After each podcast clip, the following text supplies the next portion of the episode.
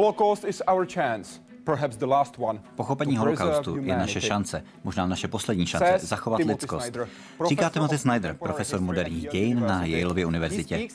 Mluví o takzvaném paradoxu osvětimi, jak ovlivňuje naše myšlení a jak mění naše budoucí chování. Píše také mimo jiné o krvavých zemích, tedy zemích, ve kterých lidé umírali pod vládou Hitlera i Stalina. Během 20 let v nich zemřelo 14 milionů lidí a ani jeden z nich se zbraní v ruce. Co přesně se dělo? Na co se zapomíná? Podrobně sleduje i současné dění, a to především ve východní Evropě. O co podle něj reálně jde v bojích na Ukrajině? A kdo a jak vede propagandistickou válku? Vítejte ve světě vědy a otázek týkajících se současnosti a budoucnosti lidstva. Začíná Hyde Park civilizace.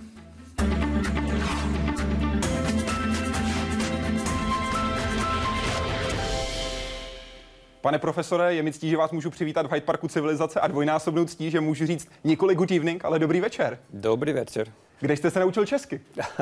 já, já, jsem, já jsem tady v Praze učil se česky. Ale já, já slyším, že vy tak pěkně anglicky mluvíte. Thank you so much. So we will talk in English. Děkuji, takže přepneme do angličtiny. Uh, a dnes tady mluvíme s panem profesorem Timothy Snyderem. Můžete se k nám přidat na www.hydeparkcivilizace.cz. To je stránka, kde najdete všechny způsoby, jak se s námi můžete spojit, poslat své komentáře nebo své otázky. Nejdřív ale představení pana Timothy Snydera. Profesor historie na Yaleově univerzitě a muž, který spojil svou akademickou dráhu s dějinami střední a východní Evropy. Dějinami, které ve svých knihách Timothy Snyder přibližuje v nebývalých detailech. A to hlavně díky svým rozsáhlým jazykovým znalostem. Tvrdí, že zná nějakých asi 10, 10 jazyků, z toho samozřejmě ty slovanské jsou pro něj klíčové, takže tomu umožnilo, aby bádal i eh, v nejrůznějších archívech, takže samozřejmě to, tohle tomu velice výrazně pomáhá. Na kontě má devět knih, od příběhů vody Viléma Habsbursko-Lotrinského nebo polského intelektuála Kazimíra Keleskrause, po rozsáhlá zpracování témat, jako je holokaust nebo vztah Ruska a Evropy. Jakýkoliv historik zaměřující se na Evropu a 20. století, a Snyder není výjimka, se ale nemůže vyhnout tématu druhé světové války a událostí, které jí předcházely a provázely. Pro Čechy se symbolem utrpení druhé světové války stal osud obcí Lidice a Ležáky. Jenže jak Timothy Snyder píše ve své další knize Krvavé země, takovéto zločiny, byť z české perspektivy mimořádné a hrůzné, byly na východní frontě naprostou rutinou. Díky střípkům z východoevropských archivů nebo rozhovorům s pamětníky dal Snyder dohromady mrazivou výpověď o masovém zabíjení v oblasti, které říká Krvavé země. Tady mezi roky 1933 až 1945 zemřelo na následky nikoli války, ale politických rozhodnutí na 15 milionů civilistů.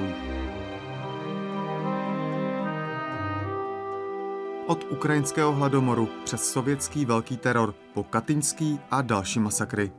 Snyder ukazuje, že tyto oblasti se na 12 dlouhých let staly peklem na zemi, ve kterých byl člověk jen statistickou položkou Hitlerových a Stalinových plánů. Ta kniha je klíčová, mnozí tvrdí, že to je jedna z nejvýznamnějších knih revizionistické historie právě v tom, že se eh, že odhlíží eh, trošičku od toho centra, ale soustředí se právě na, na ten okraj eh, té říše, kde se děly ty hrozné věci. Díky své erudici a hloubce znalostí se pak Timothy Snyder stal i vyhledávaným řečníkem a přednášejícím. Zvlášť kvůli aktuálnímu rusko-ukrajinskému konfliktu. Do východní Evropy pak čtenáře přivádí i ve své aktuální knize Černá zem. Tentokrát ale nabízí nové okolnosti, které předcházely holokaustu. Jaroslav Zoula, Česká televize. Facebook, a první otázka, kterou poslal Jiřík. Pane profesore, kolik lidí zemřelo při holokaustu a při ostatních událostech, které popisujete v krvavých zemích? Můžete to porovnat? Cílem mé knihy je zaznamenat všechny lidi, nejenom Židy, Ukrajince, Poláky, všechny, kdo žili na určitém území. Celkem asi 14 milionů lidí zemřelo na tom území, kterého se nějak dotkla nacistická a sovětská moc. Z toho asi 1,5 milionu byli Židé. Pardon, 4,5 milionu. Ale bylo to jiné. Holokaust byl skutečně výjimečný. Jeho cílem bylo zabít celou jednu skupinu lidí. Ale to neznamená, že bychom měli ignorovat ignorovat i to ostatní, co se stalo, protože všechny ty ostatní události měly svůj charakter. V knize Krvavé země píšete, že 5,7 milion krát jeden člověk. Zdůrazňujete tam to krát jeden člověk velmi výrazně. Proč je to pro vás důležité? Je to důležité z několika důvodů. První z nich je to, že, jak víte jako novinář, Historie je reálná jenom tehdy, pokud je o individuálních lidech. Protože my se zajímáme o individuální lidi. A problém s velkými čísly je v tom, že oni vám trochu smažou tu individualitu. Když budu mluvit o milionu lidí, tak si to nepředstavíte. Milion lidí jednoho po druhém si zkrátka neumíme představit. A důležité je připomenout si jako lidi. Jestli to byli židé nebo Ukrajinci nebo Rus, Rusové, to je jedno. Zároveň to byly matky, otcové, děti, bratři, přátelé. Když myslím přemýšlíme nad holokaustem a hladomorem na Ukrajině a tak dále, musíme myslet na ty lidi jako jednotlivce. Pro nás jako pro humanity je, humanisty je na tom, abychom z těch čísel udělali zase lidi. Pokud to nedokážeme, pak Hitler a Stalin pozměnili naše lidství. To jste napsal v Krvavých zemích. Myslíte si, že v tomhle selháváme? Myslím, že zatím asi ano že tyto události mají mnohem větší váhu, než si myslíme. To, co se stalo během té nacistické a sovětské minulosti, to je pořád s námi. My často připisujeme zodpovědnost nějakým konkrétním skupinám, o kterých, o kterých si formujeme nějaké stereotypy. A pořád ještě je potřeba se spoustu věcí uvědomovat a ten proces musí začít tím, že budeme znát skutečnou historii. Pojďme se podívat do října 1941. Bělorus Eh, pardon, Bělorusko, město Mohilev. Co se tam stalo? Eh, odstoupíme o krok zpátky. Holokaust samotný nezačíná plynovými komorami. Nezačíná v Osvětimi. Začíná v momentě, kdy Wehrmacht a spojenci nacistů, tedy Einsatzgruppen, německá policie, němečtí vojáci, vstupují do těchto míst a začínají vraždit židy, střílet je hromadně. To začíná v Litvě, šíří se to na Ukrajinu a v Bělorusku. to přichází až na konec, na podzim, kde Němci se snaží dostat k Moskvě. A za touto operací, operací Typhoon, začínají provádět vyhlazovací operace. A Mohilev bylo velké město, kde bylo zavražděno mnoho mužů, žen a dětí během několika málo dní. V kravých zemích citujete dopis, který napsal rakouský policista své ženě kde psal, na první pokus se mi ruce třásly, když jsem střílel, ale zvyknete si na to. Na de- kolem desátého pokusu už jsem mířil rovně a střílel jsem ženy i děti i muže. Děti jsme házeli do vzduchu a stříleli do nich ještě předtím, než jejich těla dopadla na zem, do té jámy a do vody. To se reálně dělo.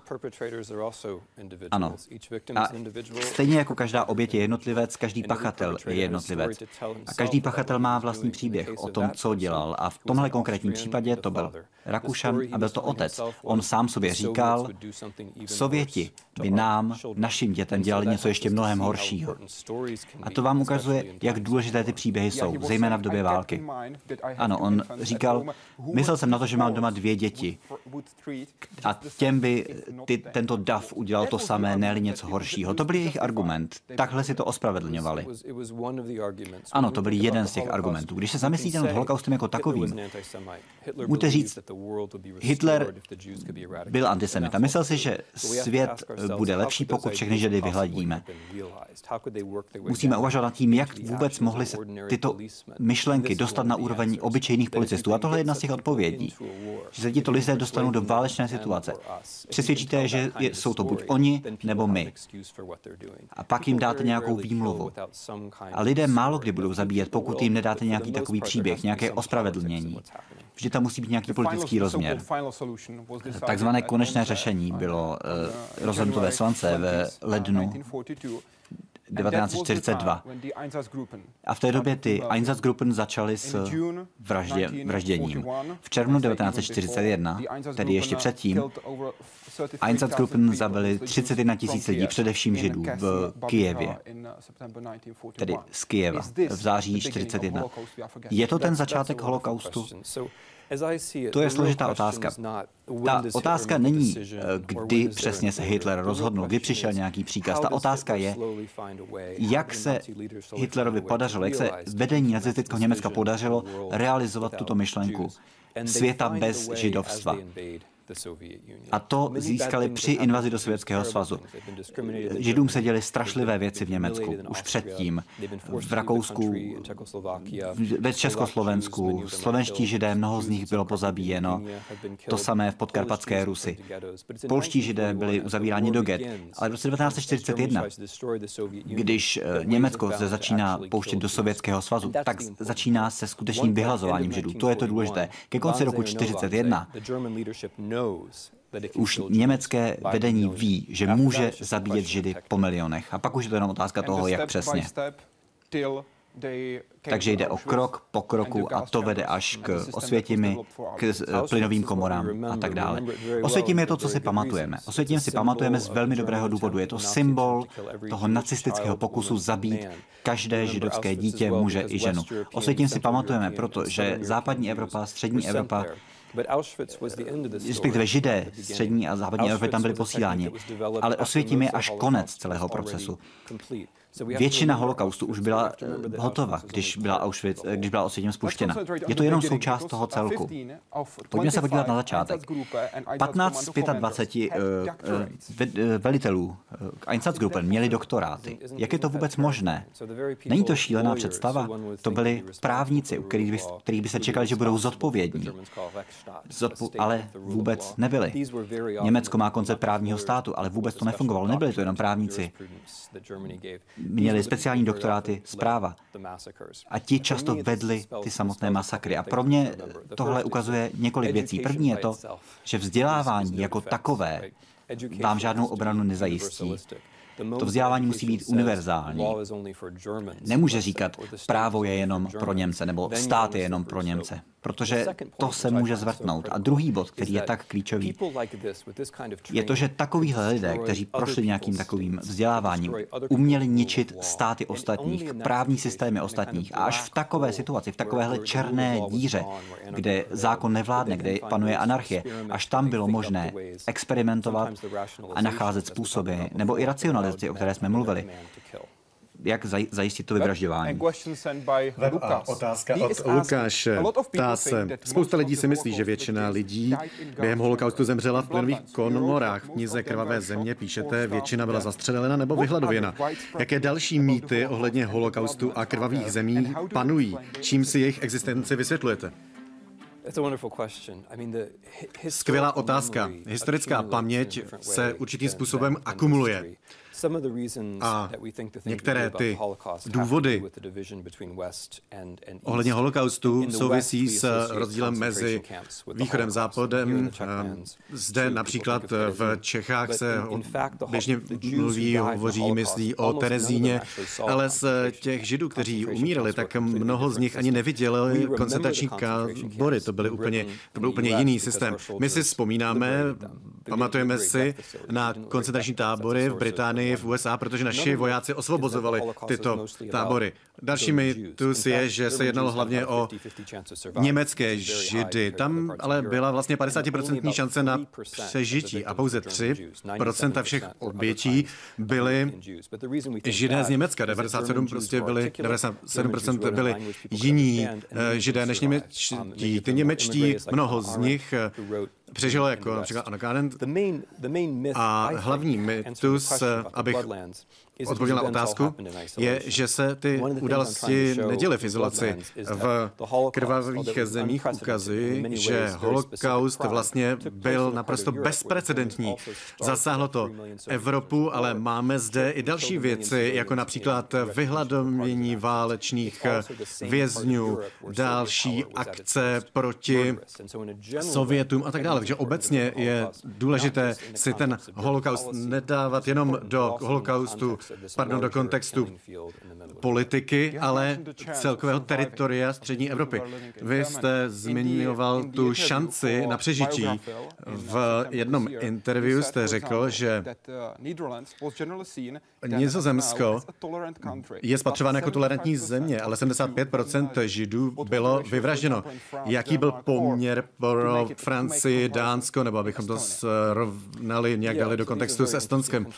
To jsou velice zajímavé země, které zmiňujete v roce 1930. Vy lidé řekli, že Francie není tak tolerantní jako Nizozemsko. A to se vlastně říká i dneska. Nicméně 75% Židů z Francie přežilo, 75% Židů z Nizozemska nepřežilo. Souvisí to s okupací. A antisemitismus je důležitý v mnoha ohledech. Důležité také je, jak ten stát vlastně je nastaven. V Nizozemsku tam byla taková okupace jako v Polsku. Vidíme tam paralely se sovětským svazem. Francie byla vlastně pod eh, režimem částečně autonomie a tam je to jiné. V Dánsku 99% Židů přežilo, v Estonsku 99% bylo vyvražděno. A není to o tom, že by Estonci byli daleko větší antisemité než Dánové. Máme zde dva radikálně odlišné okupační režimy.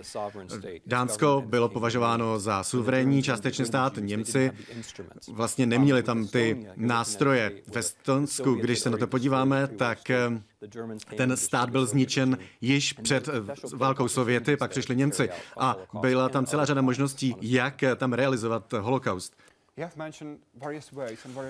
Zmínil jste různé způsoby holokaustu. Ještě jsme ale nehovořili o tom plánu vyhladovění. Je to něco, co vzniklo po roce 1933, když se dostal v Německu k moci Hitler. O čem byl ten plán a na které země se soustředil? Musíme pochopit, že pro Hitlera válka, která ho zajímala, byla válka proti SSSR. Jiné války v Británii, v Francii, Nizozemsku i v Polsku to bylo něco jiného. On chtěl Lebensraum, místo pro život. A a způsob, jak se k Lebensraumu dostal, bylo porazit Sovětský svaz a No, dobít Ukrajinu konkrétně. To, co z rasového pohledu Hitlera mělo nastat, bylo, že vyšší rasy si podrobí nižší rasy. Bylo to pro ně něco přirozeného. Um, v politickém plánování v Německu uh, z hlediska hospodářského plánování se přemýšlelo tak, že vlastně vyhladomě 30 milionů eh, sovětských občanů v zimě roce 41. Jednalo se tedy o Židy, Rusy, Ukrajince a potom chtěli Němci zahájit postupný program kolonizace. A to tedy vlastně byla ta inspirace Amerikou, je to tak? Ano, Hitler, a to je velice důležité, my přemýšlíme o Hitlerovi jako o Němci, nebo jako o Rakušanovi, se kterého se stal Němec. Nicméně Hitler jako každý ze své generace vyrůstal v globalizovaném světě. On se nechal inspirovat kolonizací Afriky, situací v severní Americe, díval se na Spojené státy a viděl místo, kde, nebo chápal to tak, že rasově nadřazení Evropané zničili vlastně tamní obyvatelstvo a vytvořili prosperitu, vytvořili si ten prostor a on to chápal jako model uctíval v tomto smyslu Spojené státy a on chtěl ty hranice posunout na východ. Řekl si, že když zničíme SSSR, tak se americká historie v kontextu východní Evropy bude opakovat. Nicméně to tak nefungovalo a nemohlo fungovat. Volga v Rusku jednou řekl, bude německou Mississippi.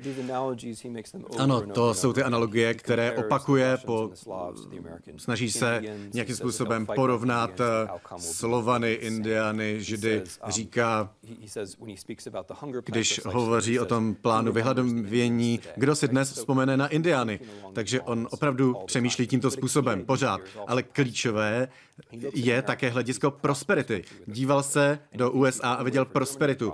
A aby Německo bylo prosperující, tak musel mít k dispozici prostor, půdu a budovat říši. Ano, to byl také důvod pro ten plán vyhladovění, zbavit se lidí, aby se vystěhovali nebo jen přinutit, aby se vystěhovali z Německa na Sibiř.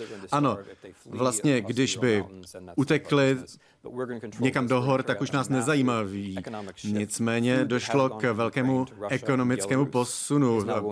To, co se jako potraviny posílalo na Ukrajinu a do Ruska, tak by se mělo dostávat eh, naopak na, eh, nebo do Evropy západní. Prostě tak to mělo fungovat podle Hitlera. A to byl program, který byl podporován, který byl následován. A například v knize Černá zem píšete o tom plánu vyhladování uvěznění, který vznikl po roce 1933. A v knize Krvavé země popisujete situaci na sovětské Ukrajině, kde lidé čekali v dlouhých frontách na chleba a popisujete tam konkrétní situaci. V té frontě žena zasténala a to sténání vlastně pokračovalo celou tou frontou, takže celá skupina tisíců znělo jako vystrašené zvíře. To je velká personalizace a popis toho, co se dělo. Dělo se to v celé regionu krvavých zemí. Ptáte se teď na otázku, která je hodně o Ukrajině.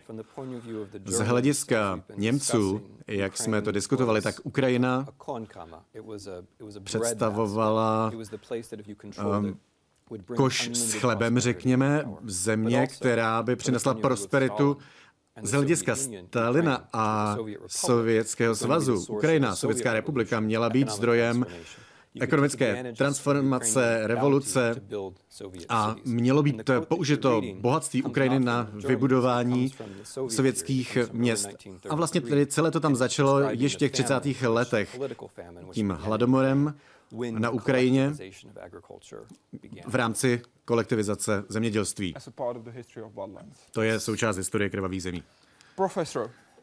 Profesore, Pane profesore, na základě jakých myšlenek postavil Hitler svoji zvrácenou představu o světě? Na základě čeho se rozhodl pro takové vedení války? Zmínil jste americkou expanzi na západ a na jakých dalších myšlenkách Hitler stavil? Řekl bych, že americký model a obecně model imperialismu, to je něco sekundárního. Primární myšlenka je, že svět představuje souboj ras. Hitler věřil, že každý patří do nějaké rasy, vyšší rasy by měly ničit nižší rasy. Tak to podle něj fungovalo.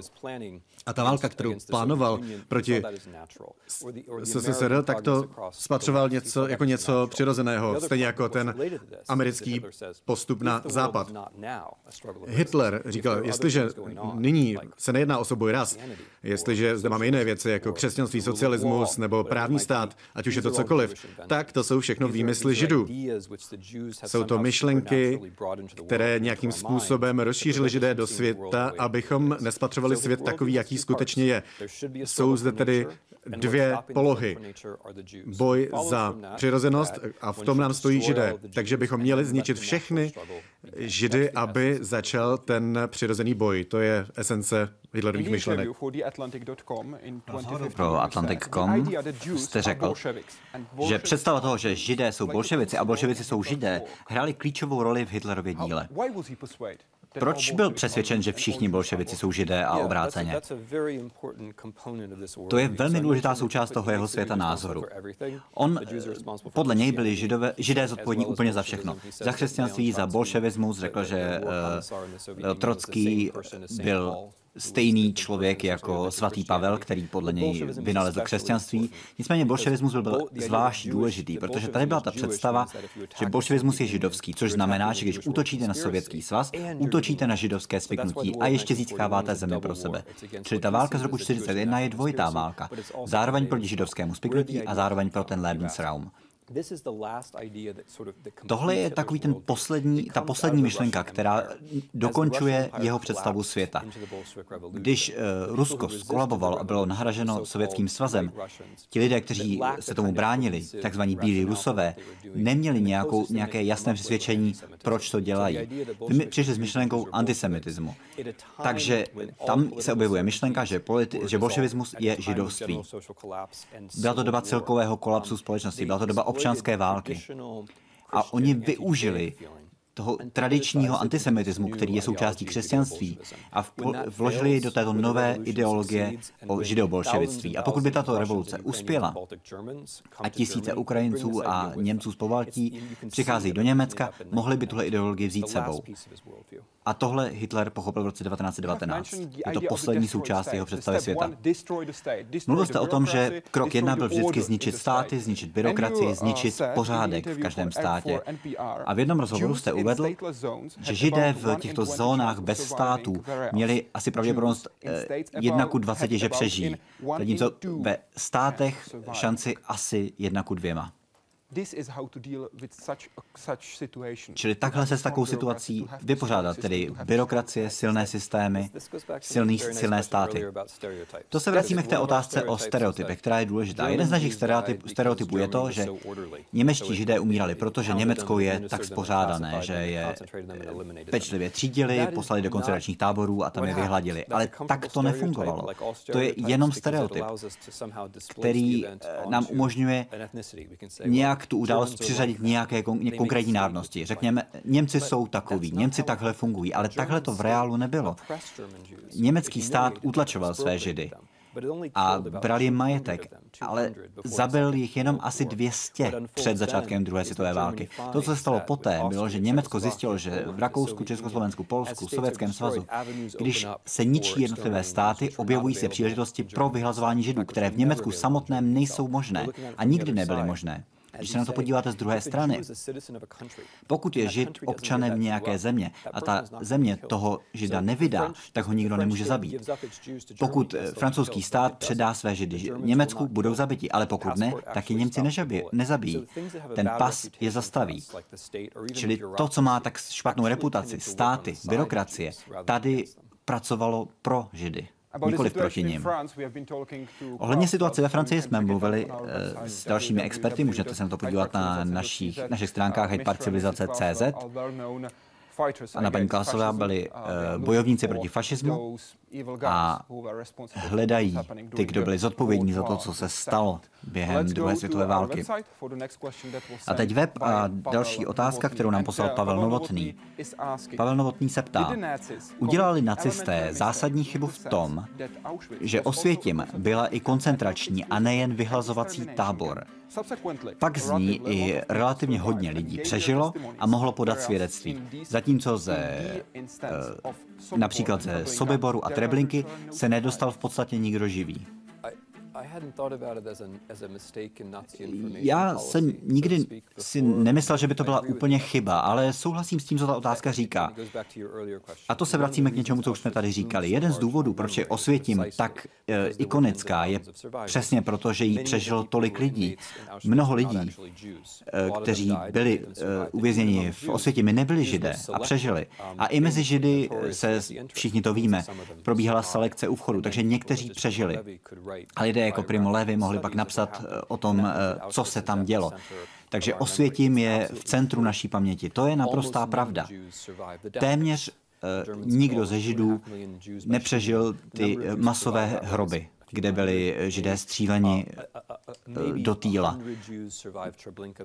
Treblinku, Belšvic, Sobibor přežilo možná 100 žinů. Dohromady tam bylo zabito asi milion a půl lidí. Ale Osvětím je jiný případ.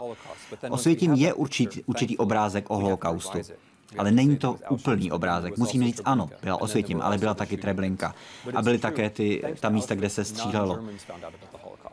Eh, Osvětím byla, bylo, když si ne Němci uvědomili, co se děje, ale musím říct, že Němci to věděli. Němci věděli, co se děje na východní frontě. Jeden z přeživších uh, Osvětimi byl hostem na Hyde civilizace, takže se můžeme podívat na záznam na webu, bylo mu 14 let a popisuje, co se tam tenkrát dělo. Andrea Svobodová se ptá, jak je možné, že se nevědělo o tom, co nacisté dělají se Židy? Na vyvražďování milionů se muselo podílet dost lidí, aby po válce nebyli všichni překvapeni, co se to dělo. Protože tohle už jste vlastně řekl. Němci to věděli. A já bych se chtěl zeptat na něco trochu jiného. Mluvilo se o tom počtu lidí, kteří byli zavražděni v Německu, které bylo relativně nízké před začátkem války samotné. Bylo to proto, že, vě, že to věděli a že se jim, jim podařilo utéct? Já bych začal právě od toho.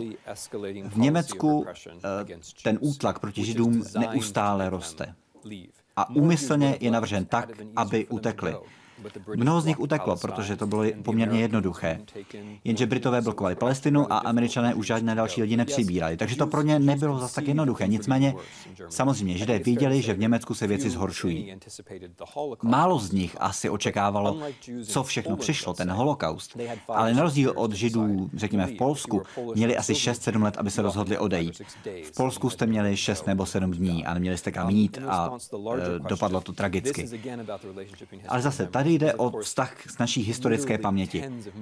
Desítky milionů lidí museli vědět, co se děje, protože se to dělo na otevřeném prostoru. Miliony Němců to věděli, protože ta německá invazní sila, to byly miliony vojáků. I kdyby se toho neúčastnili, slyšeli o tom, viděli to a mnoho z nich se toho i přímo nebo nepřímo účastnilo. A samozřejmě pak tady byli i kolaboranti, a kteří měli svoje rodiny, a lidé se dívali, jak jsou lidé stříleni, pardon, židé stříleni. V podstatě každý v pobaltských státech to věděl, ve východním Rusku, v Bělorusku, na Ukrajině. Všichni věděli o tom, čemu říkáme holokaust. Nevěděli, že je to součást nějakého velkého plánu, nevěděli, co se děje v Nizozemsku, ale věděli, že židé jsou vražděni v obrovských číslech. A věděli také, věděli to i Němci, a to platí i v Polsku. Tam to nebylo tak jasné, protože mnoho polských židů bylo vražděno v plynových komorách, ale všichni věděli, že židé mizí a nevrací se. Ta představa, že by to lidé nevěděli, to je naprostý mýtus. Desítky milionů lidí to museli vědět a věděli. To, co se stalo, je to, že po konci války každý, kdo se do toho nějak zapojil, má nějaký problém. Problém má Sovětský svaz, protože jeho občané se toho zúčastnili a to se nedá oficiálně přiznat. Takže se zaměřujete na západní uh, sovětské občany, třeba Litevce nebo Lotyše, a svalíte vinu na ně. Což svým způsobem je pravda, ale zároveň se toho účastnilo i mnoho dalších. Pokud jste z polské komunistické strany, řeknete, židé trpěli, ale Poláci trpěli také a uděláte s osvětimi ukázku uh, národního utrpení.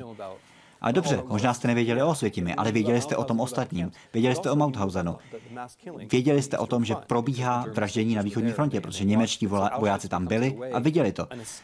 Čili ta osvětím je v tomhle takový způsob, jak předtím utéct. A pak samozřejmě studená válka. Holokaust se zcela odehrál ve východní Evropě. To znamená, my v západní Evropě žijeme vlastně na úplně jiné informační planetě po druhé světové válce. Až po roce 89 se začínají objevovat ty důkazy a ty příběhy a to, jak přesně ten holokaust skutečně vypadal.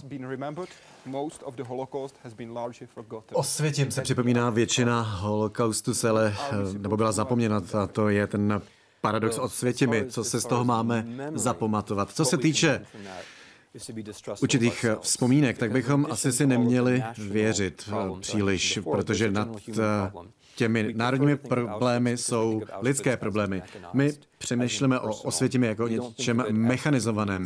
Nehovoříme a nepřemýšlíme o tom jako o lidech, kteří zabíjí jiné lidi.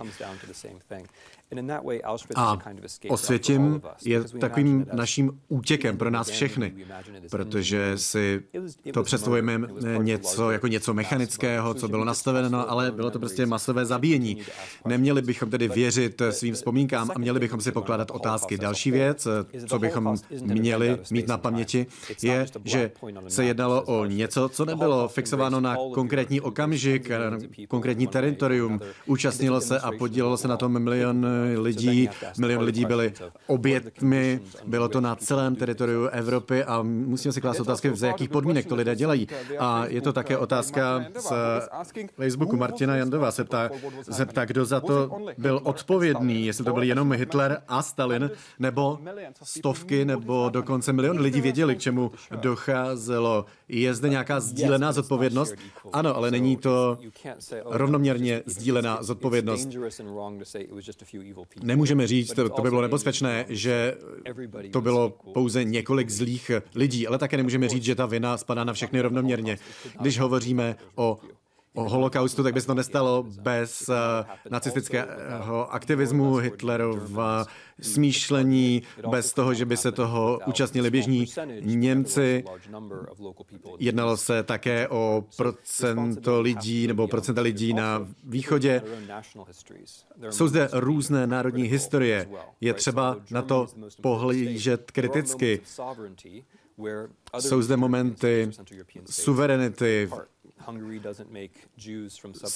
Středoevropské státy také hrály roli, například i Maďarsko. Maďaři vyháněli Židy ze své země, ty potom umírali. Slovensko, slovenský stát klasifikoval Židy jako občany druhé kategorie a poté poslali 50 tisíc Židů do Osvětimi.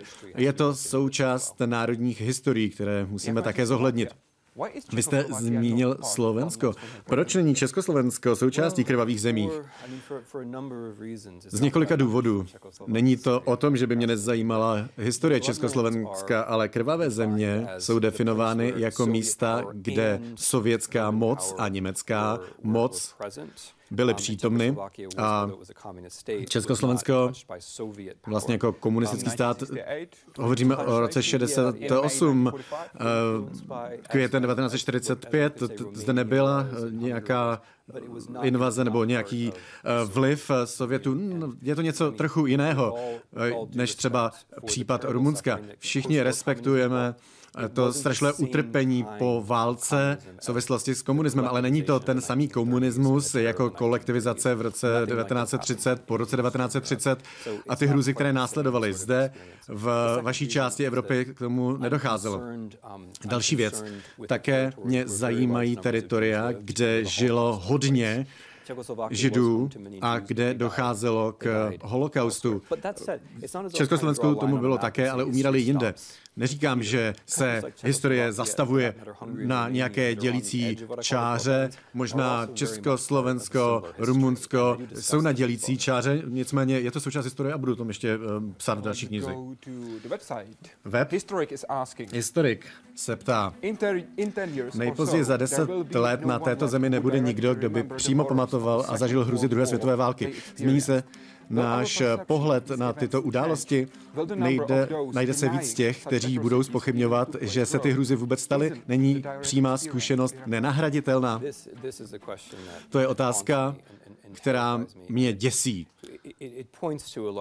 Ukazuje to na něco širšího, a sice jak si vybíráme konceptualizaci, jakým způsobem konceptualizovat minulost. Je to na základě přeživších eh, vzpomínek a obrazu a ti přeživší jsou hodně důležití, protože jsou zdrojem informací. Ti, kteří nepřežili, jsou ale také důležití, protože za sebou nechali nějaké stopy, něco napsali do deníku, vydali na zeď. Jsou zde i jiné zdroje, které jsou důležité. Myslím si, že to je klíčová otázka, protože my nemůžeme dovolit, aby historie holokaustu se omezila pouze na paměť žijících lidí, protože potom by to vedlo k tomu, že ten, ta strašná historie holokaustu bude zapomenuta. Musíme se zajímat o historii a nejen o paměť a vzpomínky. Ale jak říkáte, nebo jak jste řekl, vzdělání nestačí. Řekl jsem, že vzdělání z rasového národního hlediska nestačí. Holokaust je obecnou historií. Nejedná se pouze o Židy a Němce. Je to o tom, čeho jsou lidé schopní. Češi by se měli podívat na to z národního hlediska, ale stejně by se na to měli podívat tak, jak to děláme my v Americe, co jsou lidé schopní dělat za různých okolností. Vědí nyní, znají nyní američané toho víc o holokaustu. No víte, my máme někdy ty představy takové špatně nastavené. Nějaké konkrétní věci, které máte na mysli, říkat lidem, co je špatně. Ne, každý národ to tak má. Já se chci jenom ujistit, že jsem vás dobře pochopil. Takže zapomínáme na důležité věci, například ochotně někoho nazveme antisemitou, ale v 30, 40, 30. 40. letech byl antisemitismus také důležitý v USA. Takže proč by to měl být důležitější v Litvě než v USA? Na to ale zapomínáme. My jsme odmítali židovské běžence, kongresmeni vlastně hovořili v tom smyslu, že to jsou revolucionáři, komunisti a že by neměli vstoupit do USA. A to byl také důvod, proč bylo těžké, abychom se přesvědčili, abychom se podíval, podíleli na válce. Měli jsme za to, že eh, spousta věcí se dělá nějakým způsobem, například, že jsme se pustili do války, abychom eh, zastavili holokaust. Nebylo to tak, my jsme vlastně neosvobozovali ta eh, místa, kde židi trpěli. Byl zachráněn jeden diplomat, který zachránil potom tisícovky, tisícovky židů. Hovoří se o tom nějakým způsobem, ale ta historie byla jiná. a já vlastně mám tuto misi tyto omily napravovat. Také eh, bylo vlastně nutné bojovat. To je to, co se říká, že se čekalo na to, až se armády Spojené státy Británie do toho zapojí, protože to bylo klíčové pro ukončení druhé světové války. Že nešlo jenom o holokaust. Světoobčan Světoobčan se ptá, myslíte si, že mohou existovat země, které mají historickou smůlu, například Ukrajina, hrůzy, co se tam děli před válkou, v průběhu války, po ní a teď, kdy je tam další válka. Eh, jinými slovy, jsou prostě některé části světa nuceny mít tragický osud a proč? Nemluvil bych tady asi o smůle nebo osudu, protože to bych přišel o práci historika. Ale asi můžete říct, že Ukrajina má velmi specifickou pozici. V první polovině 20. století byla vnímána jako takový cíl kolonialismu, protože měla bohatství, protože má velmi úrodnou půdu. A to samé platí dodnes. Je to třetí největší exportér jídla na světě. Proto teď Čína má Ukrajinu tak velký zájem. A Ukrajina měla to neštěstí, že byla mezi sovětským a německým projektem. A to je vlastně taková geografická smůla. Ale já nevěřím v nějaký osud nebo předurčenost. Myslím si, že země neustále přepisují vlastní dějiny. Nemyslím si, že to, co se děje teď za poslední dva roky, je zas tak podobné tomu, co to bylo předtím. Ano, je tady nějaká agrese z východu, ale nemá za sebou tu ideologickou moc, kterou měla ve 30. letech. A reakce západu je poměrně slabá, ale západ je poměrně přátelský, co se týče ambicí Ukrajiny vybudovat uh, aktivní stát. Čili v tomhle je to jiné.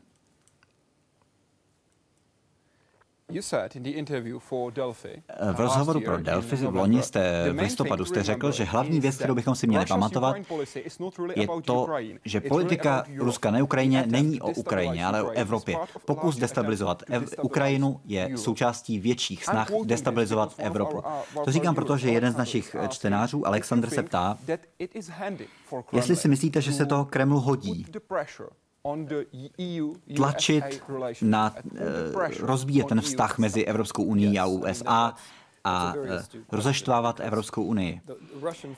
Ano, rozhodně ano, protože zahraniční politika uh, Ruska se soustředí na dezintegraci. To, jak uh, Západ reagoval na druhou světovou válku, bylo integrací ekonomickou, politickou, vojenskou. A v zásadě to fungovalo. Byl to dobrý, byla to dobrá cesta a v Evropě to fungovalo. Nikdy jsme neviděli v dějinách uh, takovou, tak dlouhodobou prosperitu a mír, jako poslední dobou v Evropě. Čili to fungovalo velmi dobře. Samozřejmě, každý si na něco stěžuje. Ale to, jak to vnímají v Rusku, a to je docela inteligentní, je, my tohle nemůžeme dohnat. Náš vývoj si asi takový jako Nizozemsko. My tohle nemůžeme dohnat, ale můžeme to rozbít. Čili zahraniční politika Ruska chce využít toho napětí transatlantického, které samozřejmě existuje, chce podporovat populismus v rámci nacionalismus a populismus v rámci Evropské unie, aby se rozpadla. A v tom Rusko má moc. Ne proto, že by samo o sobě něco dělalo, ale protože relativně za to všichni ostatní jsou méně mocní. Čili klíč k pochopení zahraniční politiky Ruska, která je inteligentní a konzistentní, je dezintegrace. Jejich snahou je, aby se věci rozpadly. Web a otázka od Idy. Dobrý večer. Co si myslíte o současné informační válce kolem Ukrajiny? Kdo a jakou spustil propagandu? Jak ji spolehlivě rozeznat od uh, skutečnosti? Děkuji za odpověď. To byla velmi zdvořilá otázka. Dobrý večer, prosím. Eh, když to všechno začalo, já jsem byl ve Vídni a měl jsem mnoho přátel na Ukrajině a Maj- na Majdanu a sám jsem jel na Ukrajinu a mnoho mých přátel eh, jsou novináři, kteří byli v Kijevu a v Donbasu.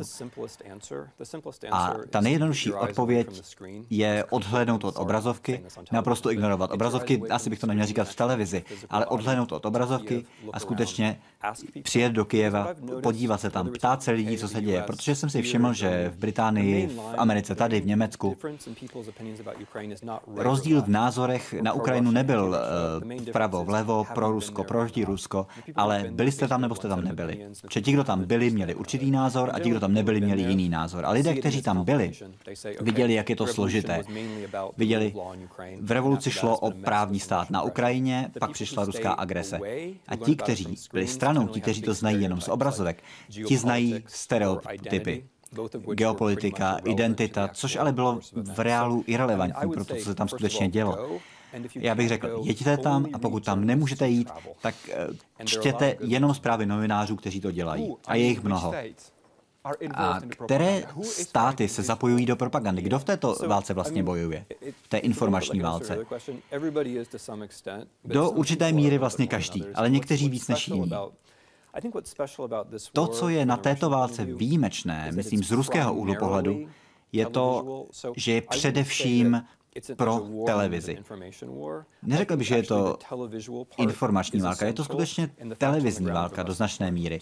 To je to nejdůležitější. To, co se děje v terénu, zase tak důležité není. Když se díváte na uh, ruskou televizi, což já dělám, ačkoliv myslím, že je to nebezpečné pro moje zdraví, tak se tam dozvíte, co se děje na Ukrajině. A je to takový heroický příběh. Je tam fašistický puč a přichází ti míromilovní uh, rusky mluvící, kteří jsou rebelové a my jsme jim tak trochu pomohli, možná jsme jim nepomohli, ale to je jenom příběh, který nemá vůbec nic společného s realitou, ale je to důležitý příběh, protože ruský politický život se odehrává na televizních obrazovkách. A to ještě je to život v zahraničí, protože v ruské televizi se o domácích věcech vůbec nemluví. Od samého začátku hlavní ofenzíva Ruska byla informační. A ty techniky, které si vyvinuli u sebe doma, které jsou fantastické z technického hlediska, ty teď používají v Evropě a v Americe. Říkají evropské levici, tohle jsou fašisté, a evropské pravici říkají, jsou to židé. Evropanům řeknou, za všechno můžou američani, americkým republikánům říkají, bráníme tradiční hodnoty. Tyhle věci si navzájem odporují, ale to je úplně jedno, protože to je takový politický marketing. Samozřejmě, i ostatní země se zapojují do informační války. Bylo by naivní tvrdit, že ne. Ale jsou to Rusové, kteří skutečně tady ukázali novou kvalitu. Dejte mi seznam zemí, které z vašeho, podle vašeho názoru se zapojí do té propagandistické války. Ona je zatím dost jednostraná, čili zatím mě nenapadá, můžu vám tady vyjmenovat všechny evropské země, už jsem zmínil Ukrajinu, protože i Ukrajina samozřejmě něco dělá. ale neumím si představit žádný konkrétní příběh, který by vymyslel někdo jiný než Rusko, protože Rusko sestavuje příběhy. Příběhy o jazyku, o etnickém původu, o fašismu, o geopolitických vztazích. To všechno vytvářejí ruská televizní studia, ne realita. A funguje to. Neuvědomuji si žádnou jinou zemi, která by dělala něco takového. Ruská propaganda se nesnaží přesvědčit, že je pravdivá, ale chce vám zabránit, abyste mohli rychle reagovat.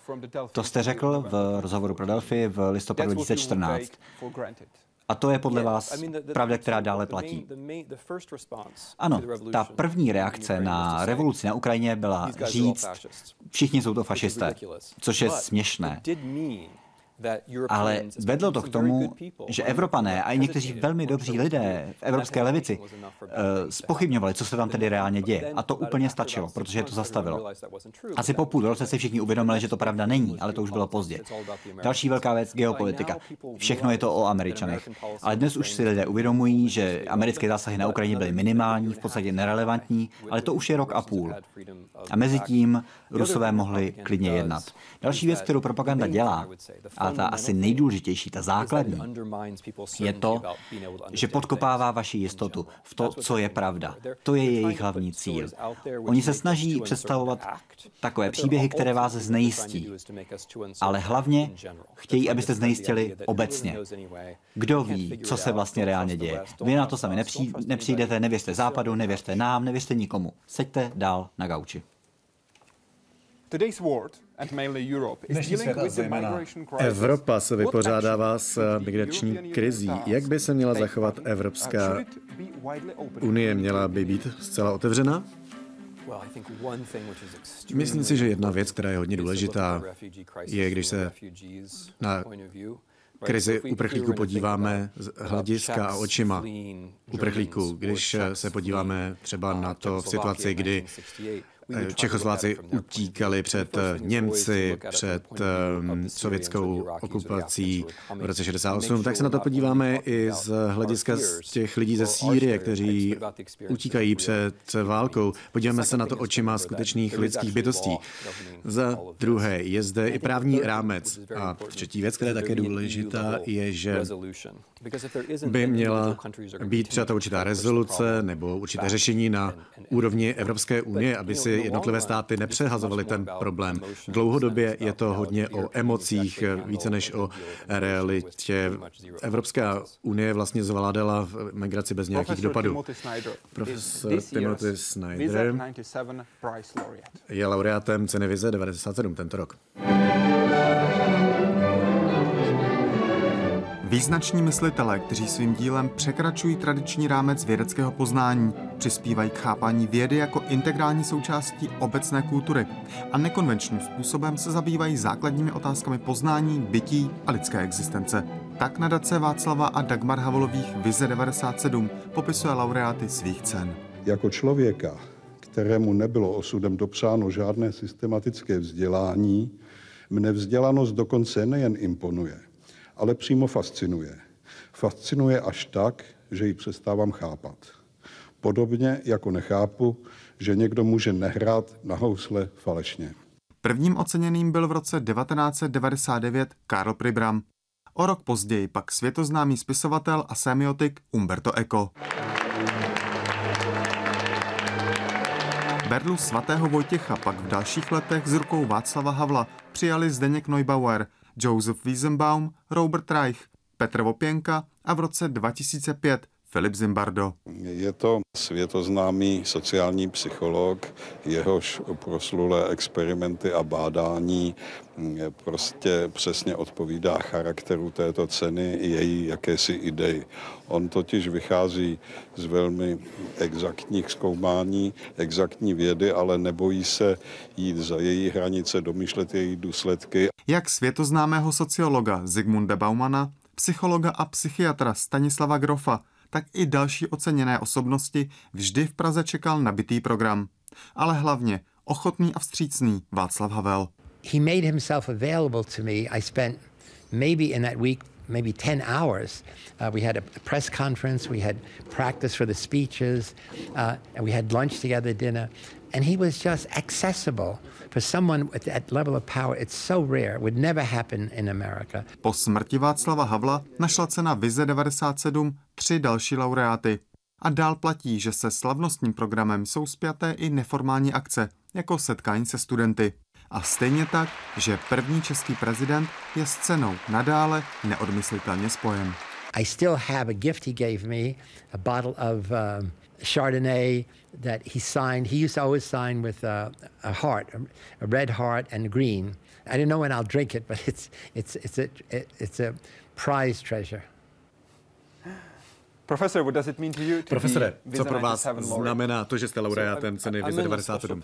Víte, já jsem v takové zvláštní pozici, protože když jsem vyrůstal, tak jsem četl dílo Václava Havla, četl jsem díla východoevropských dizidentů a nějakým způsobem mě to vlastně nasměrovalo, abych se stal historikem. Historik je někdo, kdo by měl pracovat v takovém protiproudu toho obecného smýšlení.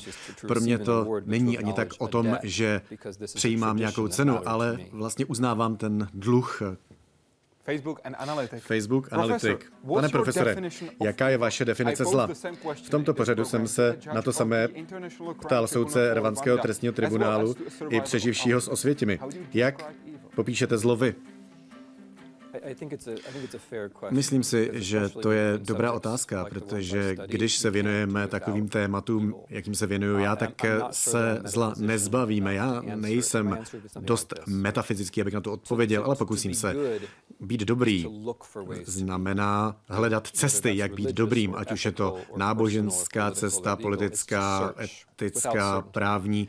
Musíme se snažit hledat. A zlo je, že popíráme, že toto hledání může fungovat. Zlo znamená, že řekne etika, lidské vztahy, právo, k ničemu nikdy nepovedou. A to byla pozice Hitlera, že všechny tyto věci můžeme odsunout stranou, protože ty etické otázky vlastně pochází od Židů a reálná je pouze vaše živočišná podstata. Takže zlo je to, že odmítáte cesty k dobru. Říká profesor uh, Timothy Snyder, host uh, Hyde Park civilizace.